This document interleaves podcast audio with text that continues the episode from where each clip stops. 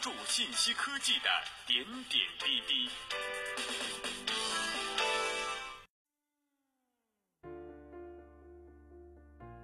Hello，听众朋友们，大家好，欢迎收听本期每日科技视点。今天这期节目，我们一起聊一聊 FPX 夺冠背后，中国电竞告别草莽时代。法国巴黎雅高酒店竞技场。FPX 以三比零比分战胜 G2，成功捧起 S9 总决赛奖杯。当金色雨洒落在 FPX 队员身上时，现场观战的李纯兴奋地挥起拳头来。二零一九全球总决赛，FPX 是冠军。赛后第一时间，FPX 官方微博发布消息，激动之情难以言表。这支建队时长不到两年时间的队伍，成为英雄联盟史上最年轻的冠军。据微博热搜显示，FPX 夺冠、FPX G2 等话题长时间占据前十的位置，其中 FPX G2 更是达到了五百四十三万次热度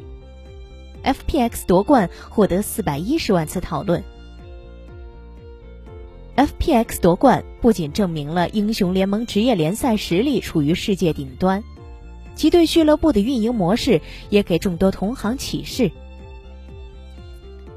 十月十一号，一位电竞观察者告诉记者：“如今电竞俱乐部都希望往商业化发展，但并不清楚商业化的核心和重点，而 FPX 给了他们一个发展的方向。”时间退回到二零一七年十二月，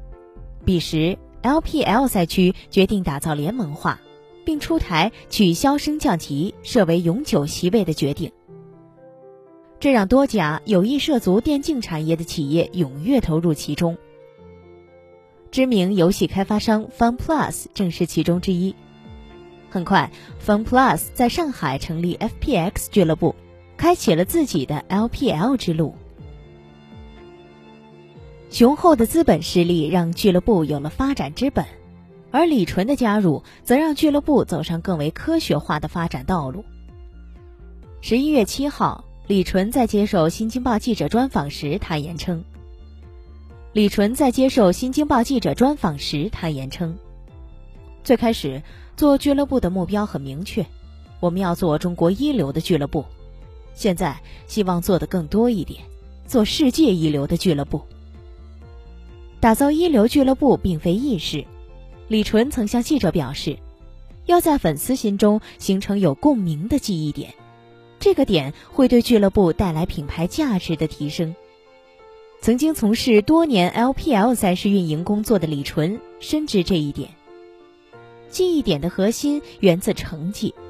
电竞赛场一切以成绩说话，没有成绩意味着得不到包括玩家、赞助商等外界的关注。在担任 FPX 的 CEO 后，李纯将更多时间和精力放在赛训的管理上，对俱乐部的商业化扩展相对冷静。我们的策略是先憋着，等有好的成绩再说。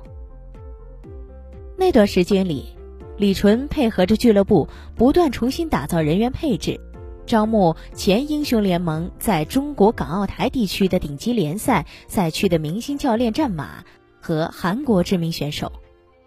重新制定出更适合战队的针对性战术打法。对于 FPX 这样一支缺少国际赛事经验的队伍来说，专业教练和幕后团队的辅助，能够让他们快速进入状态。调整的效果显而易见。二零一九年，FPX 先后获得春季常规赛积分第一、夏季总决赛冠军等成绩。以 LPL 赛区一号种子的身份进入 S9 赛事，而在2019年英雄联盟 S9 总决赛淘汰赛上，以3比1的比分拿下 S8 总决赛冠亚军，并最终以3比0兵不血刃的战胜 G Two，成功捧杯。而此时，李纯对 FPX 俱乐部的打造在另一条路上逐步开启。两年时间。